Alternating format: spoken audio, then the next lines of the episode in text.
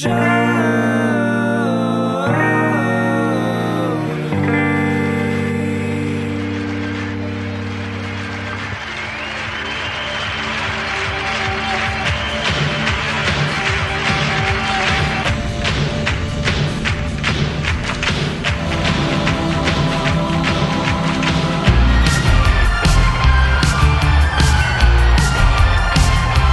hello, hello, everybody. Welcome to Show to View with Mike G, the show of life, the show of Australia, the show of White Lyan, Dandelyan, Green Glass, and Future Fest of South by Southwest 2016. This wonderful guest this session is Ian Griffiths of White Lyan, Dandelyan, and so much more in London.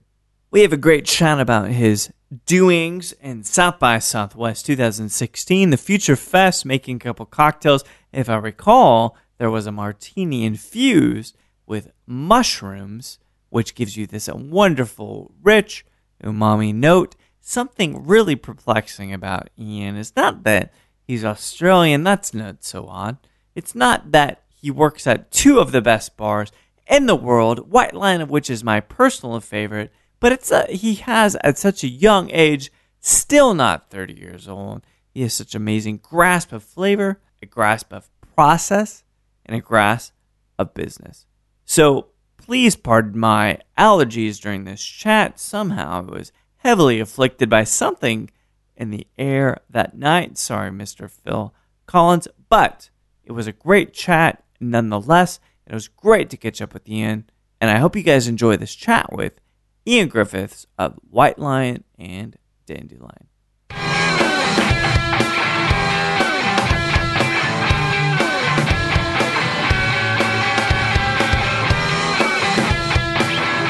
Who said who left you that note about last night? that is amazing. yeah, that's one of my favorite notes, man. Because that, that's why that's why I know it's a great relationship because she's she's very she'll come out and say like, man, I was really shitty. the other That's night." like that is the best note ever. Uh, we always we always do that at White Lyan because we drink a shitload of White Lyan. Yeah, yeah. And it's like we'll literally like I mean some nights like everybody's done a bottle of tequila by the end of the night kind of thing, and like wake up at the end of, wake up the next day and it's like so about last night and just kind of like is everyone alive is everyone okay? Yeah. Because one time we had this horrible situation where um David Piper the international Hendrick's ambassador Uh-huh. and uh, Joshua Fontaine, who owns Candelaria in Okay. Paris. Okay, yeah. They DJ'd like our anti Valentine's Day night at White Uh-huh. Line, got a late license, invited all the industry down. Sometime in that previous 24 hours, some kind of nasty stomach bug was brewing in the Oh, White Lyan no. ranks. So between in the ranks. yeah. So between everybody getting obliterated drunk after shift, Yeah. like, and then this stomach bug hitting everybody, Oh, we couldn't open White Lyan the next day. We had no What? nobody was a- able bodied to be able to. It's the only time we've ever had to close White Lyan, other than we close every year at Christmas. Yeah, yeah. We quite literally we had to shut. We just had to like.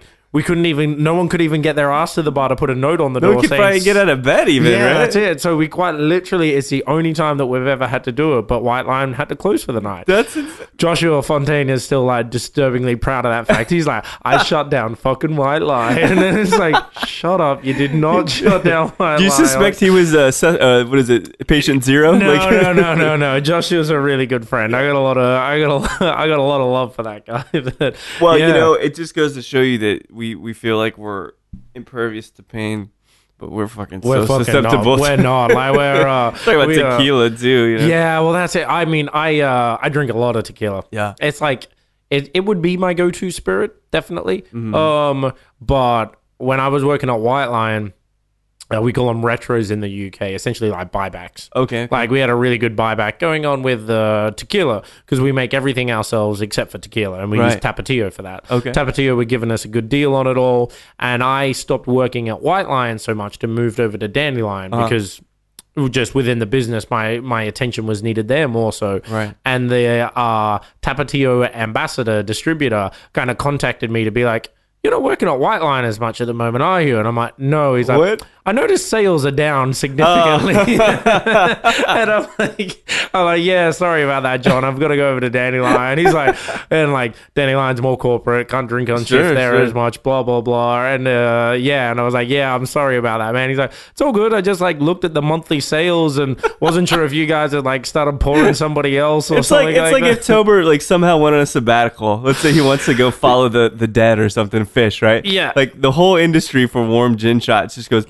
Yeah, so, uh, so tanks, you know? Toba has championed warm gym shots over Yeah. here. Is well, I that- guess, but they were. A th- I mean, warm gin shots was a thing. It was a thing for for centuries, Right. But that's his hashtag. I would give. I'll give him the hashtag. Okay, fair That's enough. Because we in the UK, particularly in Scotland, Yeah. it's a game called Gin Face. I have actually heard of this yeah, game. yeah, Yeah. yeah. So this was born. I don't want to say who or where it was born out of, but I discovered it in Scotland, Uh-huh. and I know a lot of people attribute the Scottish even bringing it down to London. Oh yeah. okay. Um, and so essentially, you uh, you get a bottle of gin, and uh, you drink from your bottle of gin. there you go. All right. yeah, good. simple. Good, good story. You know. However, that's exactly. however, Oh shit. Okay. if you pull a face, you drink again. If you pull a face. If you pull a face, so if you make a gin face, ah, So like a cringe. Yeah, you cringe. You like any anything happens like that face kind of contorts in any manner. Gin face, go again. Oh, I see. Okay, Yeah, okay. and so and then obviously some people can't handle it, so they're just going to wind up double slugging from the bottle every single time. Right. And so I mean, we played this on a train one time, and eight of us put away a good couple of bottles of gin on this train. Lord. Yeah. Did- Oh, so is it? So does it get easier? Because No, it no, doesn't. no, no. It gets harder. it gets harder because you get Oh, yeah, yeah, yeah. It's like it's a it's a horrible drinking game. It's that's like not. That's like a feats of strength. That's not Yeah. even like a game necessarily. I mean, the UK don't really do drinking games per se, Yeah. quite like the Americans do. So even this as a drinking game is really just an excuse to get bl- obliterated.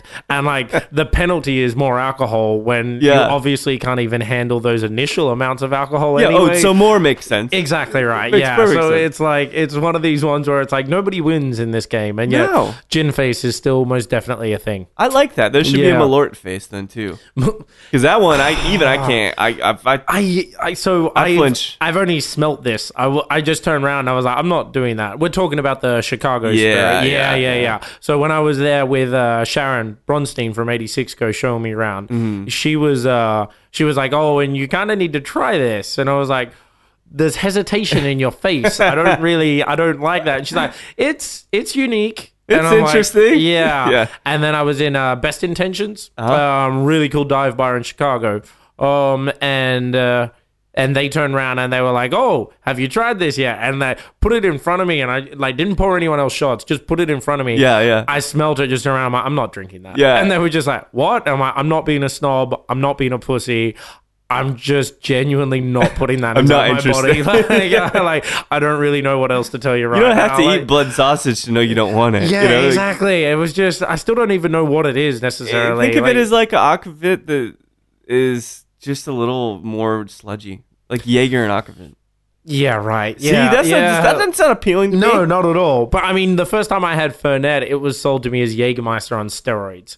Fair, Yeah, well, fair indeed. Yeah, but uh, a little so- more nuanced, I think. Yeah, yeah, le- less sugar and blah blah blah and all of that. But I mean, it was sold to me like that, and I'm like, yeah, let's uh, let's do this kind Yeah. of thing. So I think it's just uh, certain people for certain spirits. It's, it, it is, and man, Malort. Oh god, th- th- there's there's a whole nother interview or podcast. that needs to Yeah. happen just about that thing and like people arguing back and forth about it. You know, yeah, and like different parts of Chicago apparently make it differently as Really? well. Yeah, It's yeah, like, like, that's so strange. I don't know. Like I was just kind of because they were like, "Oh yeah, no, they make it better over there," and I'm like, What's better? So- so- a better or worse? "It's like the best kind of bad, right?" It's, uh, yeah. I was, uh, yeah, I was just like, um, "Okay, fair enough." Then I'm, like, I'm just not gonna touch it. Like, I'm, I'm good. It's, It's, so uh, it's a good, yeah. it- at least a part of the, the narrative there, though, in Chicago. You know, the I was in culture. I was in Russia and they serve uh I, I'm gonna pronounce this horribly but pulka is Uh-huh. kind of what basically what it Yeah, is and haven't that. essentially like the rest of the world thinks Russians are just crazy about vodka Yeah. but their local spirit is pulka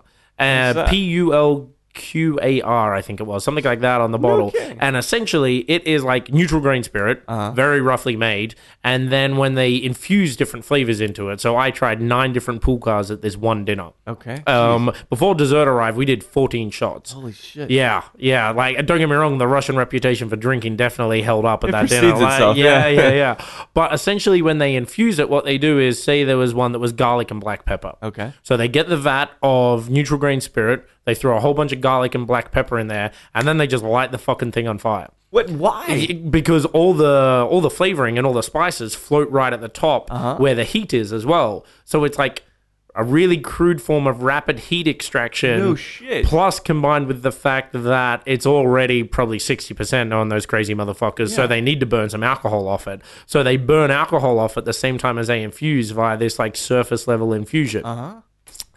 It is not good. It is not good, and like, like- it, it, it tastes Tastes like burning, Yeah, yeah. it tastes horrible. It's like like, and they were like, oh, and this is like the original, no flavor in there or anything like that, and it's like burnt rubber and you make, and it's just like yeah, It's like arak. I, I feel like that about some of yeah, like but like we did, we we had to try. Of course, we could not be rude. Mm-hmm, um, we had to try all nine flavors that they sat down at the table. Mm-hmm. And this is before, like before mains arrived. By by dessert, we'd done fourteen shots. damn, we did nine shots before mains, and then another five shots through mains. And uh, yeah, yeah, So it's incredible. And so this is the thing, man. You know, we were in London. Lydia and I were in London, and I, I was think Jay, Jay being a matchmaker. You know, he's it's like go see you know White Lyan Yeah. and stuff, which was one of the greatest experiences of, of my culinary life. Thank you for that. man. Thank you. That's, Oh sure. Yeah. No, you. I mean, you guys are. It's insane. We'll we'll, we'll talk about that more. But you, you're a worldly dude. You know, I Like, get to travel a lot. Yeah. I'm really, really lucky for It's it. pretty It is- pretty good. But yeah. you started out in in a. a in, I'm trying to remember if it was Brisbane or Melbourne. Brisbane. Brisbane, Brisbane. okay, so yeah. I actually grew up on a farm in the middle of nowhere. So I had proper farm boy upbringing until I was 15, like chasing sheep, baling hay, like in the middle of Australia. Really? Yeah, yeah, yeah. Like my mother used to call it God's own country because Uh-huh. she said he was the only prick dumb enough to live there. Uh, not a very religious woman, but it's kind of It's brilliant, though. Yeah, it's uh. But yeah, I grew up there until I was 15, and then moved to Brisbane and started bartending when I was 18. So what is that uh, did that give you? Uh, put it this way: a couple of the people that I talk to that, that are in in the industry are very academic about it, very intelligent, Right. and they understand things like at a molecular level. They understand process. Were you probably literally getting your hands dirty when you got you were farming, right? Yeah, absolutely. Would you guys? Yeah. You guys grow anything out there? No, we were mostly cattle. We Cattle, were yeah. yeah. we were mostly cattle and sheep, and then we had like a small hobby farm. And then dad uh, kind of dad was the rural lands protection officer, so he went around and made sure all the other farmers were doing the right practices in terms of pesticides and blah blah blah. Uh-huh. Really? Okay. And then as a result of that. Uh, he would go and help out his friends on their larger farms on the weekends. Yeah. And whatever dad did, we did. So, uh, yeah, but then it was like, I'm one of seven kids. And like, Young, yeah, were you falling like right in the I'm middle? the fifth. I'm the fifth. Yeah, yeah. So the they just forget after the third. yeah, like- yeah, yeah. I can I- compare better, best, worst, but I can't go to five kids. I don't even have a scale for that. yeah so uh yeah i'm the fifth out of seven and uh and yeah we it was a proper like farm upbringing like go to school come home from school cart wood on the weekends and like camping and fishing and then like chasing sheep and like it was a legit farm boy upbringing and then play rugby was the other thing Did that you kinda, really? yeah Is that Uh, is that pretty common though? For yeah, definitely. Like rugby's the big Australian kind of rural sport kind Yeah. of thing. So rugby, and we have our own version. Well, they play it in the, a little bit over here, rugby league, Yeah. which is an adapted version of it. But I played union for twelve years. I started when I was six. I remember my first game. shit. Yeah, like I was six years old. It was like run down, get on the paddock, and yeah, played right through until. I started bartending, which is probably not exactly a coincidence that the moment I discovered alcohol, I stopped exercising so regularly. it's a hard road to balance. Yeah, exactly. So, uh, Well, so no- the, so you, you get into bartending, which I can imagine is probably out of necessity. But did you have an interest in food and flavors? At yeah, that point? well, I was already li- so we were up in Brisbane, so we'd kind of mo- left the farm and moved to kind of the city. We Yeah. were out in the suburbs still, but yeah. But mum, having seven kids, she she was a cook and then became a caterer and actually started her own business. Oh, cool. And so from the if we weren't on the farm from the time I was like eight, nine, or eight, nine, ten, sometime around then, mom started her catering business, and so it's all hands on deck in a Yeah. family yeah, you business have like that. to. Yeah. So What kind of like- stuff was she making? So like, uh, so it was like catering for weddings and Oh, stuff like okay, that. okay, yeah. okay. So she would do like whole events. She'd do all the service for it and like really just like home cooking kind of stuff. But like if you were sitting down and watching the football, you peeled spuds while you did it because mom Sure. had an event the next day. Or Yeah, and everybody's prepping. Yeah, exactly right. And then uh, and then you'd go and help in the kitchen. Mm-hmm. And then once you got to a certain age and you could carry a couple of plates, then you'd go help on the floor. So from the time I was like 12, 13, I was like working events, doing catering and events. And Yeah, so it's not a coincidence. no, not a coincidence at all. And then you get paid disturbingly well to be a bartender in Australia. Really? Like it's obscene. Why, do you Like, um, the it's a government regulated kind of like it's an award wage. Oh. So you must get paid this much. So it's a re- it's a revered profession. Yeah, Unlike- well, not necessarily a revered profession, but at some point in time, it's almost like the it's almost like being unionized, but like the entire industry just has one standard. Wow. So it's kind of your starting wage is seventeen dollars Australian. Really? Yeah, but the last bar I worked in, like it was like. Uh, it was a fantastic bar in Sydney, cocktail bar, Yeah. but it was just like they just started you on twenty three dollars an hour. and tipping too. Ti- tips exist, but it more sits around the ten percent mark. But Yeah. that's still Still, that's good. yeah. That's oh, you good wage. like you get you get paid really well to be a bartender in Australia. So I was pretty in, attractive then, Yeah, yeah. I was in high school working in a butcher's. Um, uh, and w- because of my farm upbringing, I knew how to kind of do all that kind of stuff. Yeah. And was really sick of smelling like dead animal. Um, and yeah. yeah. And the moment I turned eighteen, legal drinking age, I could get a job in a bar, and so that was it. And so, shit. but my grandfather, I'm a third generation bartender. Really? My grandfather was a publican, uh, owned pubs for 25 years, Uh-huh. and he hired my father, and that's how my mother and my father met. So really? yeah, so yeah, yeah. you're your well, your dad's father-in-law. Yep. Yeah. that Yeah. right? Yeah. Yeah. Oh, Yeah. Well, wow. yeah. So my mom's dad hired my father, and then that's how mom and dad actually met. Was she working for her dad at the No, pub? she wasn't, but she used She'd to come in obviously, and stuff, yeah, pop yeah. in, and then she worked in the chemist, and dad used to go in, and yeah, that was it. So it was kind of so when I started, the thing as it goes is that mom turned around and she was like, "Well, if you're gonna spend every weekend in a bar, you may as well get paid for it." Yeah. So uh, Brilliant yeah, idea. She likes to speak in idioms a lot, so it's A She have a book coming out or anything? yeah. Well, she should actually. She's a pretty awesome woman. So uh, So 18, legal drinking age. You moved out of the house too? or no, still? stay, still stayed at home, and then uh, and it was very much it was that typical thing of like, oh, this is just something I'm doing while I'm figuring out what I want to do. in Sure. life. Transitional period. even with mom as well. Like, Yeah. and mom, even a long time after I was doing it full time, it took a lot longer for her, I think, to really see what I was trying to do with it all. But she's still doing the catering too. still doing the catering. So Still, that's just, so there's some financial viability. To oh, it, you know? absolutely. Oh, and she's an absolute. She's a workhorse. I think I get my work ethic from her 100. percent She's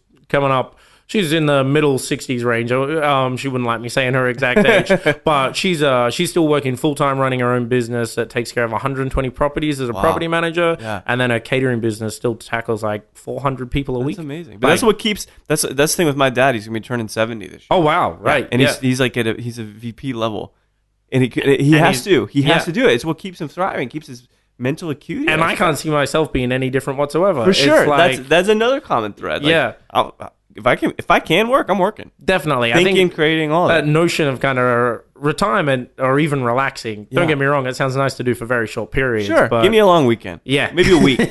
Even after ten days, I'm just like, dude, I gotta yeah. get back to the. How long were you traveling when you were in London? when we were doing London because we had come off of Cork, Mm-hmm. so it was about ten days, and that was. But luckily, with the Cork part, that was kind of intermingled with work. okay, So yeah. I was. It wasn't all, but London was only about four days. Yeah, yeah. Four days. So, but that's about as much as I can take because you know, fucking, you know how it is. Like we, you're working in and you're working on the business. all Yeah. the time. It's hard to step away from. it. And I think it's very much indicative of this new approach, the like the modern approach to a work ethic, which Yeah. is that like it's less nine to five Monday to Friday, Right. and it is more about being adaptable, and it is more about it's okay to be, it's okay to sit down and do half an hour of emails on a Sunday. Yeah. because it's fine. On Yeah, because you may not be going in at nine. It's not. me. It's not a nine. You're totally right, and that's Yeah. the thing that I like about it is maybe it's ten to four, and then I got three hours. I'm working at ten o'clock at night, right? Just because it just you, you as the business needs surface. Yeah, that's when you exactly right. And I mean, that's certainly how Ryan and I justify it to a certain point as well. Like our,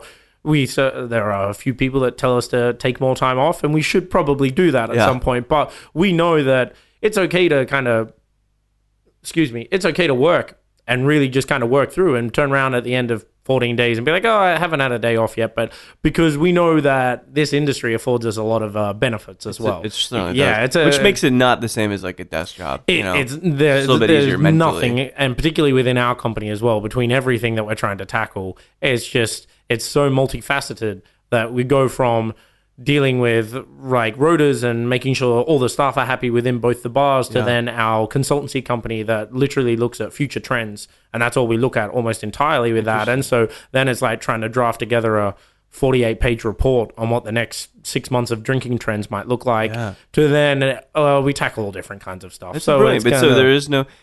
You're at a different. Your scope's slightly larger, I'd say, than a lot of other people. Because Yeah. you guys are doing a lot of different things. you know? We and we're and we're looking for what where those kind of gaps exist. Yeah. To really kind of plug that gap and push forward and create something new and interesting with it all. Um. So yeah, there is that aspect to it, but we've always said that we're a an industry based business that is consumer facing. Mm-hmm. Yeah, We kind of there's enough people working within the bar world doing fantastic things, but I think we spend a little too much time almost chasing each other's tail. Sure. Almost kind of obsessing about whether or not you're winning that award over this bar or blah it- blah blah yeah. or whatever else. It's not about us. Exactly. It's about the consumer. It's they're about the our ones. customers. They're the ones that you need seven nights a week. That's right, And, yeah. as much as that, we also want to kind of help lead that change. That's our biggest thing. Is we want to get the consumer drinking better. Yeah. Bartenders know how to drink really well. Sure. Not every bartender makes the best drink in the world. Blah blah blah. Whatever else. But as an entire, as a culture and as an industry, They're the most equipped. we're, we're really and we're doing some fantastic work where don't get me wrong ryan and i still have a big focus on re-education and Yeah. everything and really reinvesting in the industry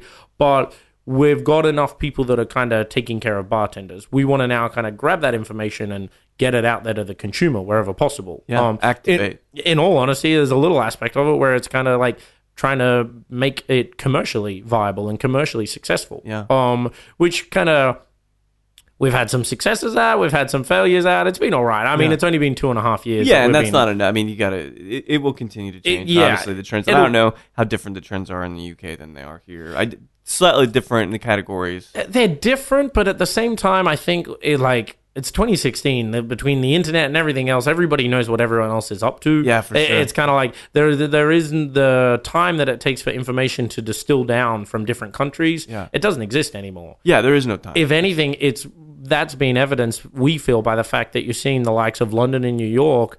Maybe they're not as on top as they once were because there's now there's some fantastic satellite cities with fantastic bars Mm-hmm. that are able to really be on that world class standard. And not to say that those cities haven't always had world class standard bars, but now they've got the opportunity to really be out there it's flat. and be The- heard. Yeah, because it's now. Total, absolutely. Because someone will share something like Singapore's got an amazing cocktail scene. Absolutely. I would have never known. Right. But now I know because Yeah. the, the internet's flattened the whole thing out. Singapore Cocktail Week starts tomorrow. No Like, shit. Yeah, that's the second year that they've been holding it. That's Like, incredible. Yeah, and it's fantastic to see. And they've got the likes of everybody from UK, America, Australia, all flying in to kind of hit it up and party for a week. Some of the best cocktails I've ever had. I mean, even the 50 best last year, rankings are what they are. They are susceptible to the people that actually vote on them and Sure, blah, blah, sure. blah. So you can't, I don't think you can ever take them, take them as the hard and fast who is the best. No, But it's not, a, you- it's not a hard indicator though. I mean, it's a good suggestion. But when you see the likes of Imperial Bar in Tel Aviv and the Clumsies in Athens, Yeah. like making it inside the top 50, you kind of got to turn around and be like, and like uh, Ruby in Copenhagen, Uh-huh. like all these cities that have got fantastic cultures in their own right, but are being able to kind of step up there and really be heard on that kind of stage. Brilliant. It ever, yeah, it is. It's brilliant, and an evidence. It's kind of evidence to the fact that I don't think it is about London or New York anymore.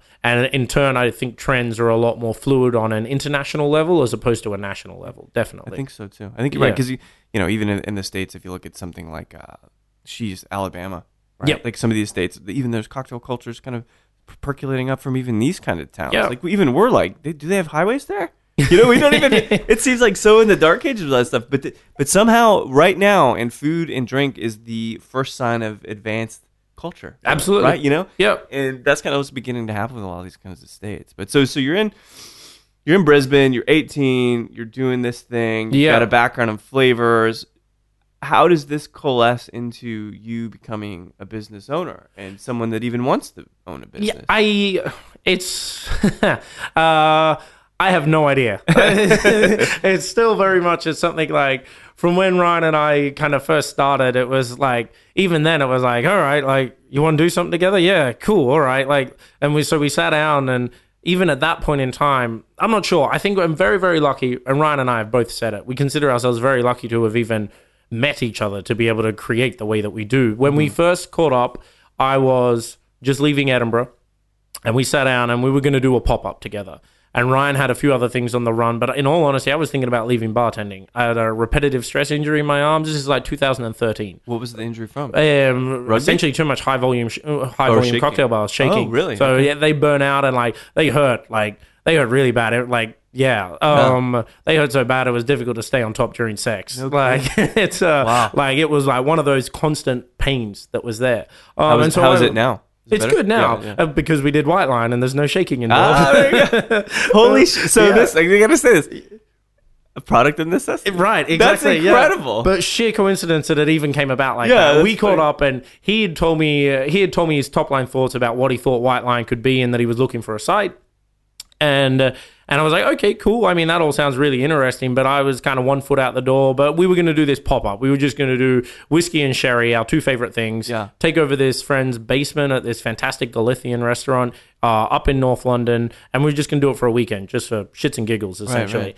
And uh, we sat down to write the menu for that pop up, and uh, we wrote the menu for the pop up. We wrote the first draft menu for White Lyan, and we wrote we went over the pitch for Dandelyan, and like four and a half hours later, all that was just there in Well, front Well, how does that? So one, how did how did you meet Ryan? Who who's become your, your so- soulmate in a way, right? Yeah. Ryan used to work at Bramble.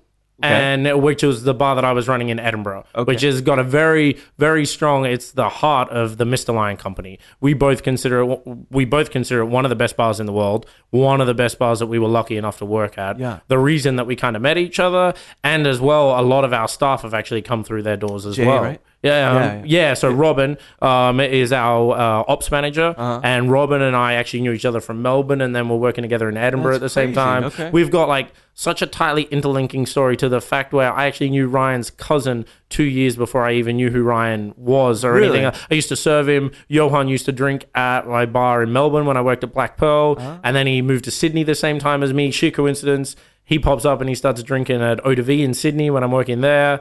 And on my last night in Vie, he tells me when I go to the UK because I'm leaving Sydney to go move to the UK. When I go to the UK, I've got to look up his cousin. And Johan puts away a few more drinks, and he, you know, like when people keep telling you the same thing over the yeah, bar. yeah, yeah, yeah. Johan keeps telling me this, and like I'm kind of at the end of my sh- rope with Johan at this point in time. And I'm like, Johan, in all honesty, I don't need your fucking cousin. I'll make my own way in life. Blah blah blah. Turns out his cousin's Ryan, and yeah, uh, yeah he was a well, matchmaker and he didn't even know it. So we're, we're super intertwined all the way through. What with it what all. is it the, the kind of when you first glanced upon each other's eyes? Like what what makes it work? I think we, it works because we have respect for each other both personally and creatively. Yeah. And we're uh, both wild pragmatists. So we don't get offended. So we can just turn around and go, that's a shit idea. Don't do that. And we'll take on each other's opinion. But if we still think it's a good idea, we'll steep, still keep pushing forward with it. Yeah. And so there's been things that we've argued about for probably, not argued. I still to this day don't think we've ever even had reason to raise our a nice voices at each other. Exactly right. Yeah, yeah. And the the creative process i can't really put my finger on but we're able to do it at some pace to say the least um and yeah I Does don't he sure. keep you going faster and you Yeah. keep him like it's a good volley oh between absolutely like we can turn around and we know we might have even done this once or twice we know that we might have double booked our schedule Uh-huh. and we've got so much on that we're not going to have a chance to write the presentation until two hours before we go on stage Oh, man. we're not worried about that because we know we can just turn around in 90 minutes before and go bang Yeah. and still drop it now we're trying to get more organized and be Uh-huh. a little less haphazard but we've yeah we've just kind of there's a strong spontaneity and it does it always comes back down to respect where we really know that we have an immense amount of respect for each other and so we can constantly push forward and we can challenge each other in a manner where the other one's not going to get offended Yeah. and yeah and how, how old is Ryan? Ryan is 31. So a little bit older. 32 next month. Yeah. Um, but it's kind of yeah, it's just been one of those ones from the beginning where I'm not sure, still don't know what it is, but we've been able to create and create on volume. Well, and sometimes it just works like that. Right, You made yeah. a crea- you made a creative uh, creative partner. Yeah. Basically, you guys could start a band Yeah. You do too. I, I guess White Stripes, maybe. Yeah, yeah, You- yeah. Mean, I- you seem like maybe you're playing drums. Yeah, oh, definitely. That's no He- offense, though, he- Meg No, no, no, no, no. He's uh, I mean, the company's Mr. Lyan. He is Yeah. a line. It was kind of Where does that whole thing come from? That is a childhood nickname. Ah, okay, yeah. okay. So just when he couldn't say his own name, and then when he was a bartender in London and wanted to go out on his own, his uh, our business partner and his sister Natasha, Uh-huh. she does branding for a living. She's brilliant at it. She does brand innovation stuff for the likes like Google and people, Oh. Barclays, which is one of the big Wow. banks. Like amazing stuff. Um, she turned around and she kind of she's been our creative. She is our creative director. And way before it was even a company, she just turned around to Ryan and like gave him some tips and pointers as to kind of how he should shape his own kind of personality within the industry. And so he was Mr. Lyan, and then the company became Mr. Lyan. And uh, yeah, but he's the face of it. He's the driving force. Creatively, creatively, I still think to this day, kind of two and a half years, coming up on three years, there's been nothing that both of us haven't touched on. Gotcha. Yeah, So like- full collaboration. Full collaboration in every manner. Is one of you guys getting more press than the other? oh, Ryan for sure. Ryan, yeah, but I mean, that, Did he that- have a book too? He's got a book. Yeah, Yeah, yeah, yeah. He's got a book. We got the retail line that we do that we sell. Like we've kind of and it's kind of it's one of these ones where the, I mean the company is his, and then my kind of role and what I actually enjoy doing is I've. It started off. I used to describe it as operations, but Yeah, I don't think that's really so much fair to say what it is anymore. What I really enjoy is actually getting the brand out there and kind of negotiating the deals and making the events and making shit happen. Yeah. And then with the likes of Robin Honhold,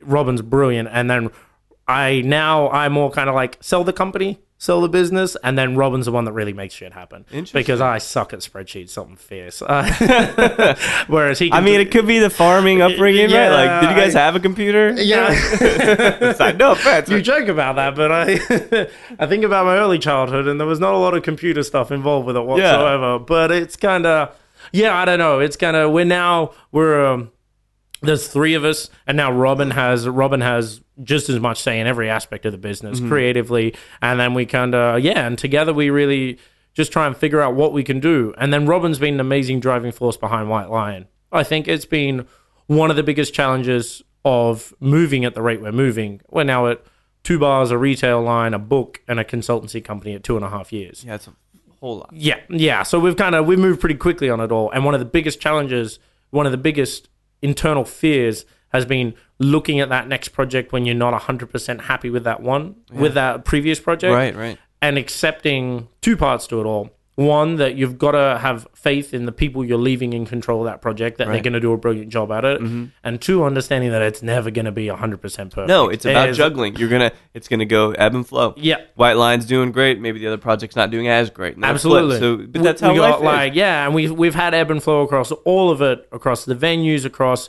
Probably the only thing we don't seem to have had ebb and flow on has been the book. That's already on its fourth print, and it only No came out. Yeah, it only came out October first last year. Jesus, It's, uh, fourth printing already. Yeah, it's ridiculous. I, it's like And it's all I mean, full nudes of you in, in rugby gear. exactly right. what Yeah, thought. yeah, yeah. I, I, did, I didn't read much about it, but I suspect that's yeah, what it yeah, yeah. That's that, that's been the strong selling focus of it all. But no, it's kind of. I mean, it got picked up here in America fantastically. Urban Outfitters and uh, Anthropologie took it. Fucking like, serious? yeah, That's yeah. great. We, we turned around and they were like, "So the first print's already sold." And we're like, "It's not available yet." They're like, "Yeah, Urban Outfitters America has taken it." We're like, "Cool." All Fair right, then enough. I guess we probably should print another round. And they're Yeah, like, yeah, wow. yeah, yeah, yeah. So the book's been doing brilliantly, That's which is great. great. Like, I mean, in between everything else that we're done, Ryan somehow fi- found time to write a book. Yeah. And it was just kind of, and it's just one of those ones where you turn around, he's like, oh, so I'm doing the book. And I was like, okay.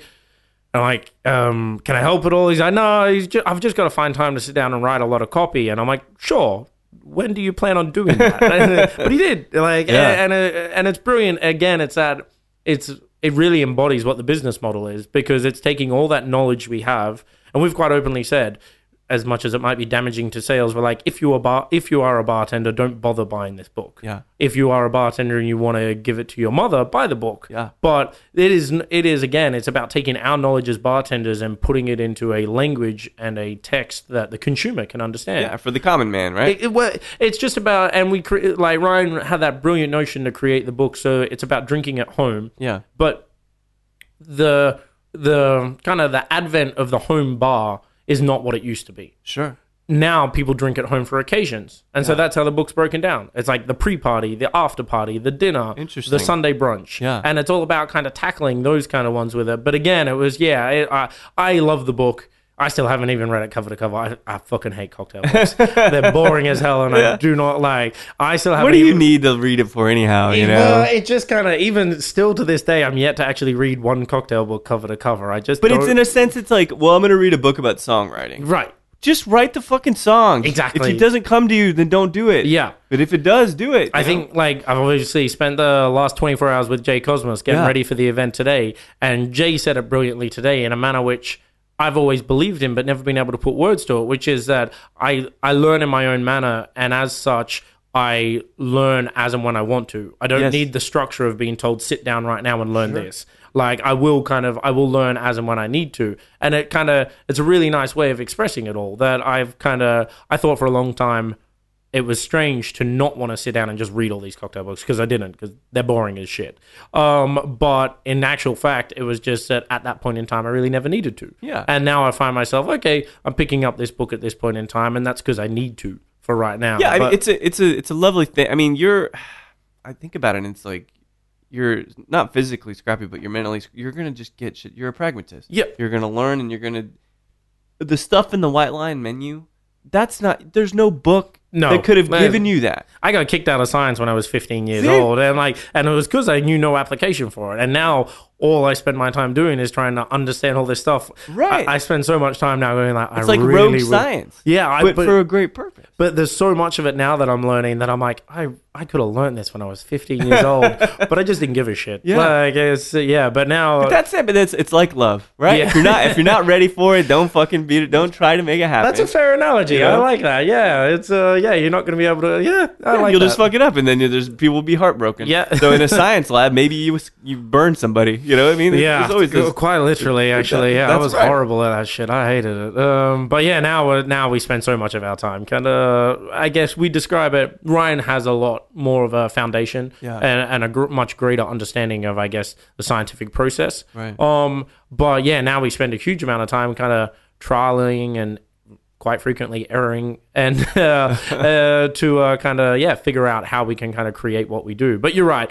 For something like White Lyan, there is no handbook. There is no. There is no It's nothing. like, all right, all right. So we're gonna talk about. yeah, White let's Lion. get let's into talk it. about. Yeah, yeah, yeah. So when did it start? When did White Lyan get founded? So Ryan had the idea for White Lyan up to two years before we opened our doors, which was September 26, 2013. Okay, so Yeah. pretty recent. Yeah, very you guys recent. Are running Yeah. on almost up to three years here in a few months, Indeed. which Yep. is good. Yeah. So uh 2013? Yeah, 2013. So but Ryan kind of had that first idea, he said kind of almost 2 years before then and kind of had been workshopping it in different manners. But it If you was if you were to if, at that point, what would be the elevator pitch? Like, what would he have described it? it was we got it was born uh, how it even came up that him and I were talking about it was that we shared this frustration and I brought it up and he was like exactly he's like in fact my ent- the entire idea that I've got for this bar is born of this same idea Mm-hmm. and that is really th- sick of bartenders writing these think pieces about how the customer comes first and blah blah blah blah blah Yeah. and yet when you go into the bar you s-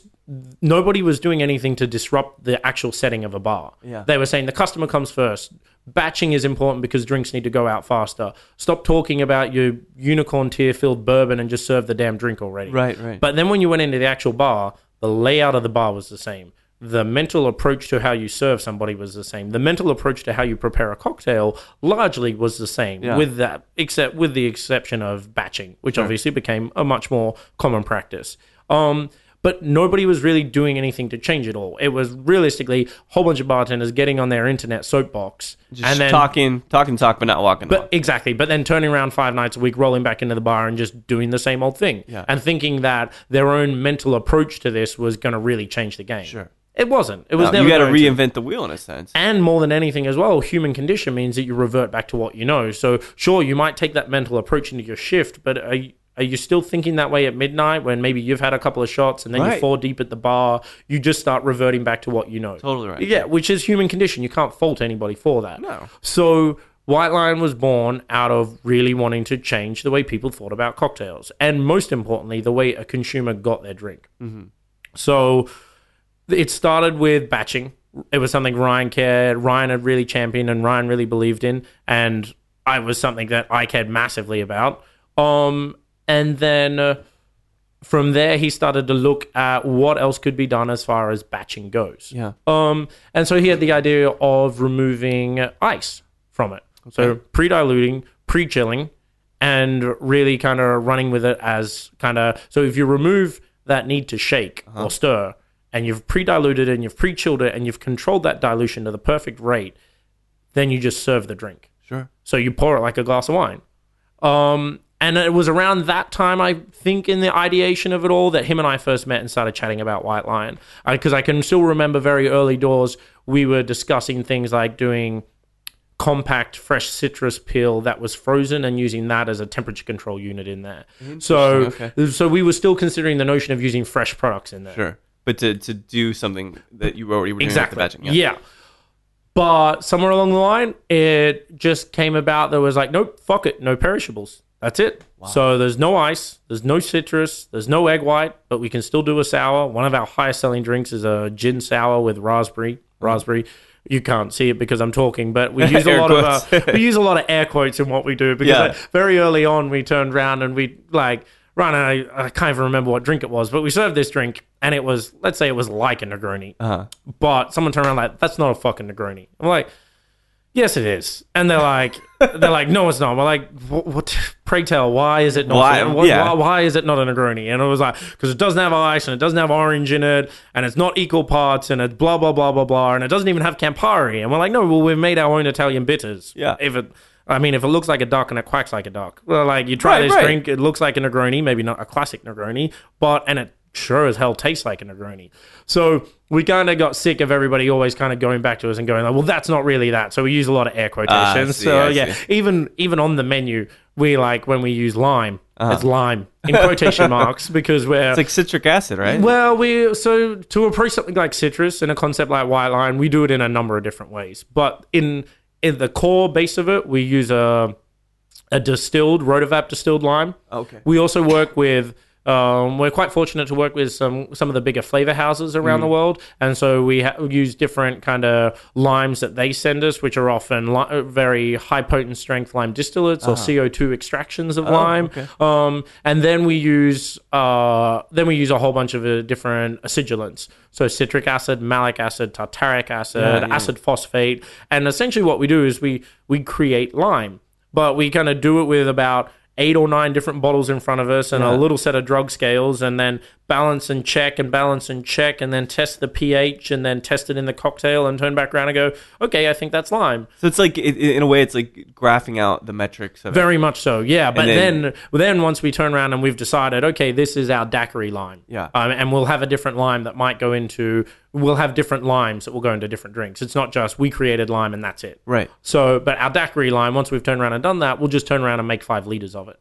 And then next time we need to use lime, we can just pick it up off the shelf. It's shelf stable, fully favored, fully acidic, and ready to rock and roll. It's it's an amazing thing. Was there, and I don't know if this was intentional as well. I, I get the function piece about shaking and stuff, Yeah. especially given you were having an injury with your arm, but the it's brand agnostic. That's the thing I love about White Lyan, and I don't know if that was intentional, but I use that word and I mentioned it White Mm. Line specifically in a couple of these interviews. Yeah. It is brand agnostic because it doesn't matter. It's about the flavors, and that's what you guys are. It's not about this, the peel or the citrus. It's about the flavor. and that was again about kind of challenging the consumer experience of what Yeah. a bar could be. Because I mean, White Lyan looks like a strip club from the outside. Yeah. It looks like an '80s cocaine den on the inside. Sure, I was waiting for Oh, Motley Crue to show yeah, up. at like, exactly. like the the venue is so monochrome, even the drinks are minimalist. Yeah, Like, there's no yeah. garnishes, there's no flair going on. And then it was like, and I think that notion of being brand agnostic was more born of Ryan's and my want to kind of push the boundaries a little bit more. Yeah. Like almost like so if you walk into a bar and the billions of pounds that are spent every year on advertising to tell you to drink Johnnie Walker, yeah. if they are suddenly removed from the equation, In a way, they're emasculated as Yeah. they walk. Those brands are emasculated. yeah, that's it. in. Yeah, How do you then decide what you're going to drink? If you can walk in and stare at a back bar of bottles, and instead you're greeted with these two opaque fridges with a whole bunch of colorful bottles and Yeah. labels that look like a retarded three year old drew, drew them on there, Like, Caribbean. yeah, right. Yeah, it's like, how, what do you then decide to drink? And what you do, and what happens every time is you actually talk to the bartender. And straight away, it kind of it changes the dialogue about it all because we can give you a menu, and we do. We give everyone a menu straight off the bat. We give you the spiel about how we do things, and then we start a conversation. And it's a different conversation than what you get to have in any other bar. I think so. and it's uh, it's brilliant. I we're incredibly proud of it. We really, really enjoy it. It's not for everybody, and we're okay with that fact. Yeah. like we've had some people that have been like, "Oh, I haven't really enjoyed it," and kind of like you know give that filled up face, like, "I'm sorry, but it just wasn't for me." And we're like, "It's okay. Like it's not meant to be for everybody." Yeah, like I it mean, is pre- that, but that's good that you guys are creating something that does put someone on the fence. Yep. Either they're going to like you or they're not going to like you. Very but much they so. have to make that decision. There's there's no walking out of that bar. So they're like, oh, I don't, you know, I don't really know how I feel about it. Yeah. No, that is not the, that is never yeah. the conversation. Either you walk out of there as I did, Lydia and I, and I was like, this is this changed my whole perspective on service. It changed my whole perspective on cocktails.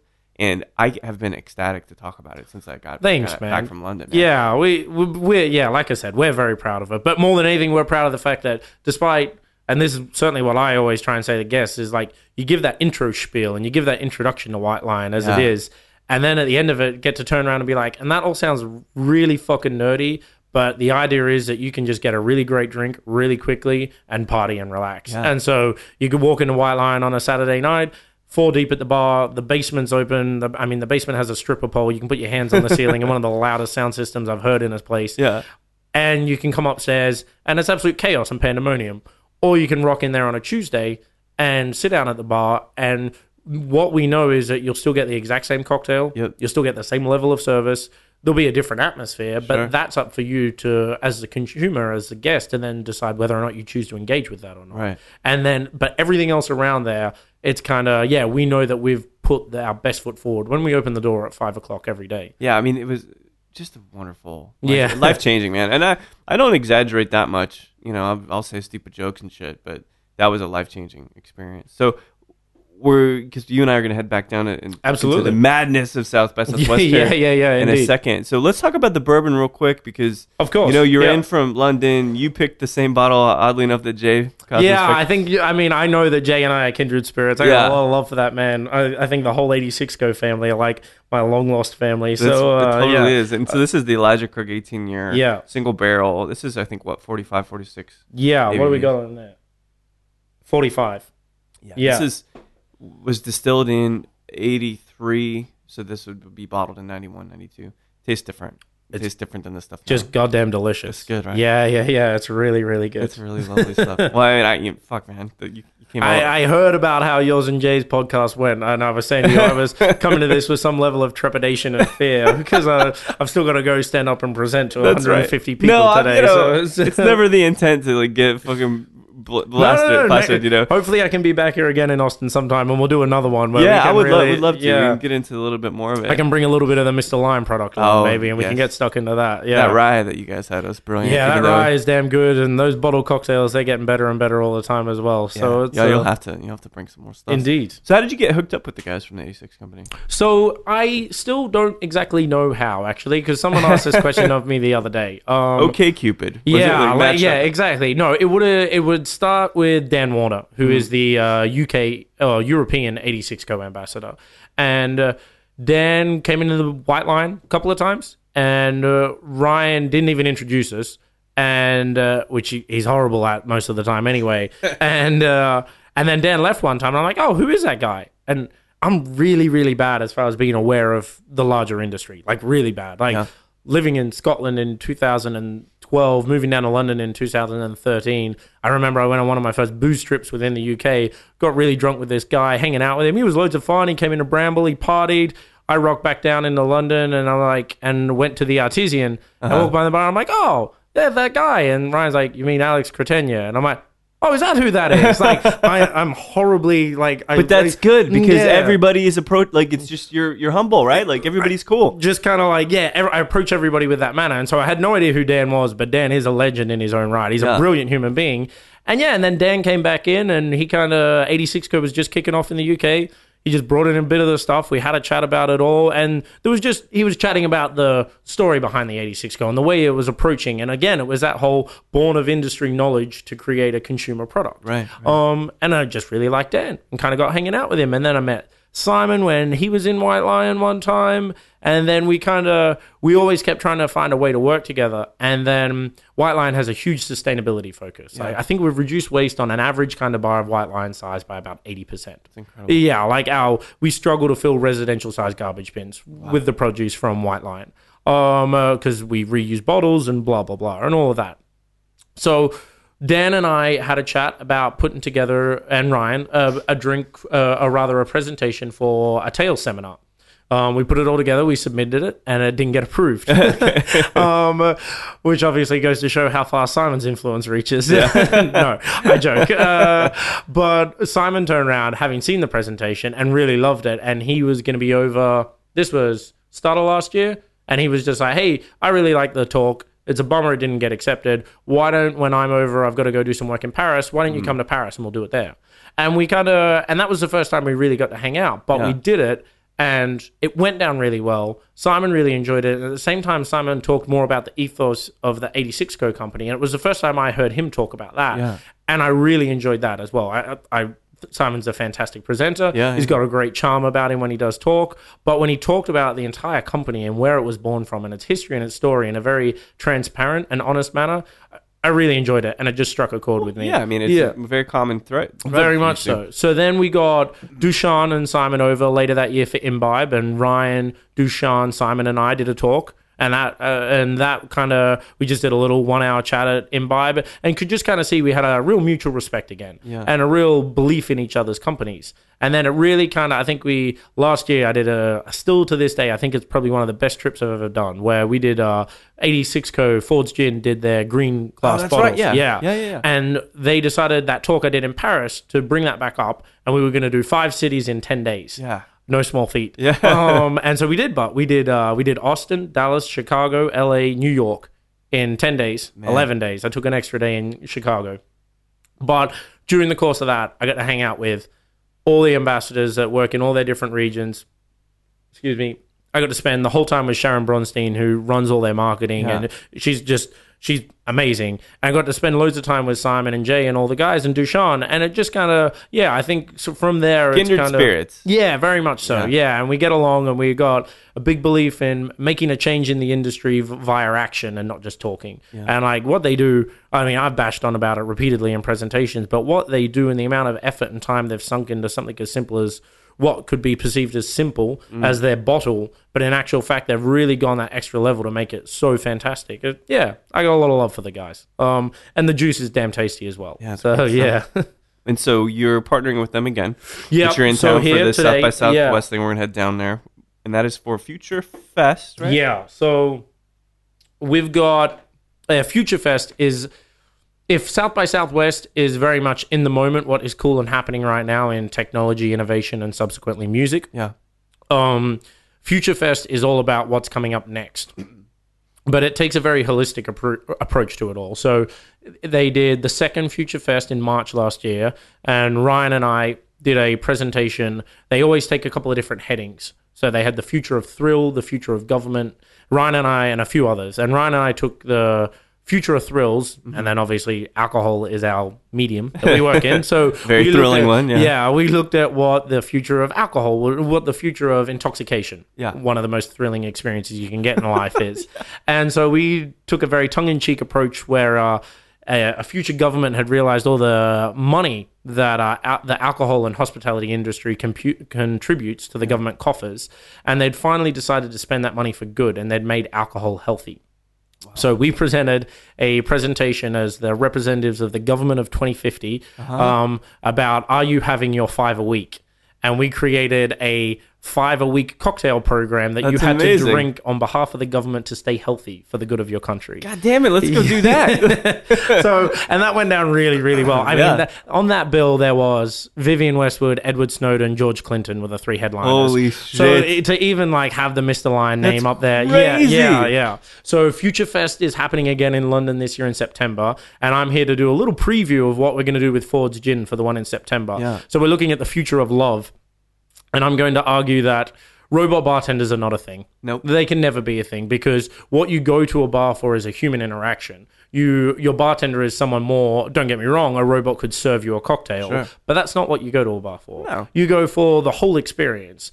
And the other big experience that you get in a bar is meeting other people. It's kind of that final frontier of social engagement that mm-hmm. I don't think technology will really be ever able to Sup- disrupt. supplement, yeah. Yeah, very Totally. much so.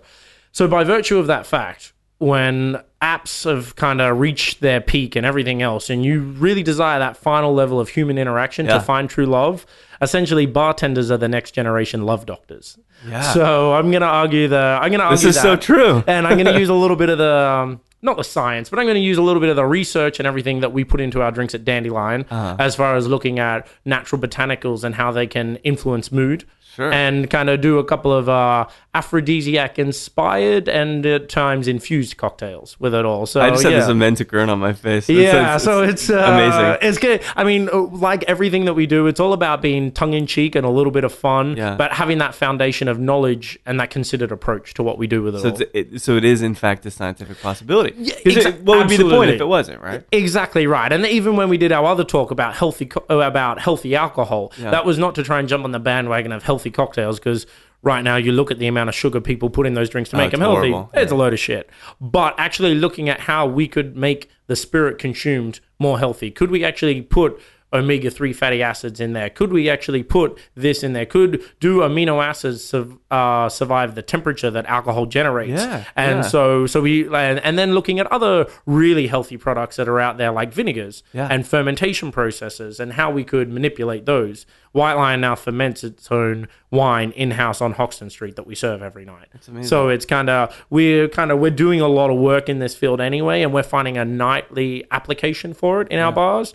As um, but then I guess when we do something like Future Fest, we get to be a little bit more theoretical about where this Which is could- even crazy for you guys. You guys are already like Yeah. a, a step ahead, and you're like, well, let's be ahead of ourselves, Exactly. Well, that's it. It's which like is ahead of everybody at that point. You know, More, let's look at what 2050 might look like again in that consumer landscape. Yeah. Fuck what the bartender's doing. What does it mean for the consumer? And does it mean that we might be able to serve an aphrodisiac enriched cocktail so that when you go to the bar, the final frontier of social engagement, Yeah. what do you then get? Do you just get that social engagement, or does the bartender go one step further? And do they actually give you a cocktail so that when they introduce you to the person next to you, that might wind up being the love of your life? Can they also serve you something that might further enhance that? Yeah. Or do bars are just going to become the last, like the last resort of date night? And everything's going to look like a Tinder hookup. But, but even if it's just going to look like one Tinder hookup after another, you're still going to want a drink that gets you in the right mood, Yeah. gets your engines firing in the right manner. I mean, I love I love bars for so many reasons, and I think one of the best reasons is that social engagement, like and like being able to go out there and meet somebody new and what might happen, and like there's a there's the fun thought to of that. not knowing. Yeah, there's a gonna- fun to that. There's a thrill to that. That uh, technology and applications and hardware will never be able to replace. Even if AI becomes a thing and robots take over the world, Still not going to. still not going to be able to you're still not going to be able to upload that emotion and that feeling that kind of that you can't quite put your finger on it but goddamn if it isn't cool so there's a little notion of hopeless romanticism thrown in there as well which I'm beginning to see this. Yeah which i think is necessary as well you kind of gotta yeah so it should be a lot of fun definitely yeah It's rooted in love. I think that's great. Yeah. we all can relate to that. yeah that's it And it's some- got that warm fuzzy feeling about it that Yeah. people like so uh, Well, yeah. I'm excited to try these cocktails, and we're gonna head down there and Yeah, a couple definitely. batch ones. And man, I, I hope you make it back into to Austin. I, soon. I sincerely hope I do. I mean, this is my third time in nine months, so I, Odds I mean, are looking good for yeah, me that you'll are be back Yeah, the odds are looking good. Uh, so I think it helps that Jay Kosmas lives here. I, I- just keep getting deviated via Austin for things. So, it surely doesn't hurt. yeah, So- certainly not. But well, dude, thanks so much for having me. It's in. been brilliant chatting, man, and thanks for sharing the burn with me. not at all. Let's let's check this future event out. Indeed, right, let's do it. Thanks, Iain. Cheers, man. Well, there we have it. The amazing, creative, charismatic Australian Iain Griffiths of White Lyan and Dandelyan and so much more. I think that Iain's ability to match flavors, his insight as to how our minds perceive flavors, allow him to make some of the most intricate, some of the most nuanced cocktails that I've ever had. And to be perfectly frank, the experience at White Lyan is something I have never, ever, in any form, experienced in my life as a bar goer. So I cannot speak highly enough of White Lyan and Dandelyan, the food. Man, the food at the Mondrian in London is insanely good. But Iain, thank you so much for chatting with me and taking that brief time out to chat during South by Southwest of 2016. Your cocktails were insanely delicious, and it really, really, frankly bothers me that you have such an amazing, insightful grasp of flavor and execution. Without exaggeration, say, I cannot wait to see what happens with White Lyan, with Dandelyan, and with yourself as your career progresses. You're not even fucking 30, man. Come on, come on. So, a great friend of 86 Company as well. So, thank you everybody for listening to Should You with Mike G. And no matter what episode of Mad Men you're rewatching, no matter how much Canadian Club you feel like drinking because Don just drinks that fucking rye whiskey, please keep things